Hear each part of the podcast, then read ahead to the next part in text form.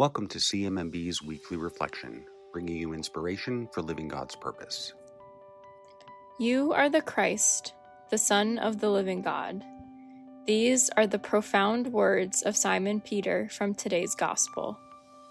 Simon's statement is the answer to a question.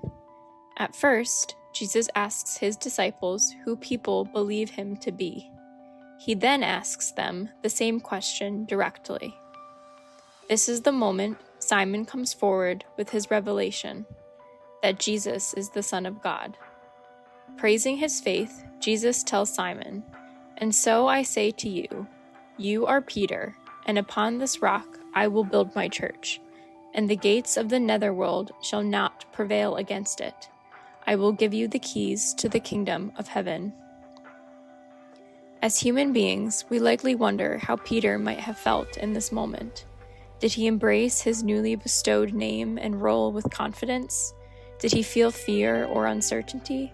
Did he doubt? Was he overwhelmed? As we reflect on this gospel reading, we find ourselves thinking of our own roles at CMMB and the path we walk together in Jesus' footsteps.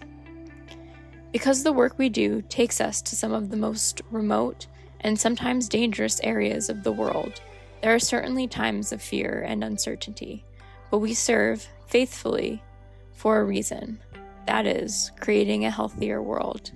We keep our feet firmly on the path and our focus on the promise of the journey ahead, all because we are supported by people like you. We are filled with gratitude that you do not hear the call to service, but you answer it. And it doesn't matter whether you do so with confidence or uncertainty or both. What matters is that you're walking this journey faithfully alongside us. Thank you for joining us this week. This podcast is produced by Elena Solana, and your hosts are Emma Pontillo and Walter Illy. Subscribe to us on Apple Podcasts, Spotify, or wherever you listen, and please leave us a rating and review. Learn more about our life saving work online at cmmb.org and connect with us on social media. CMMB values your support, and we are able to deliver the best possible health solutions to women, children, and their communities around the world because of supporters like you. Thank you.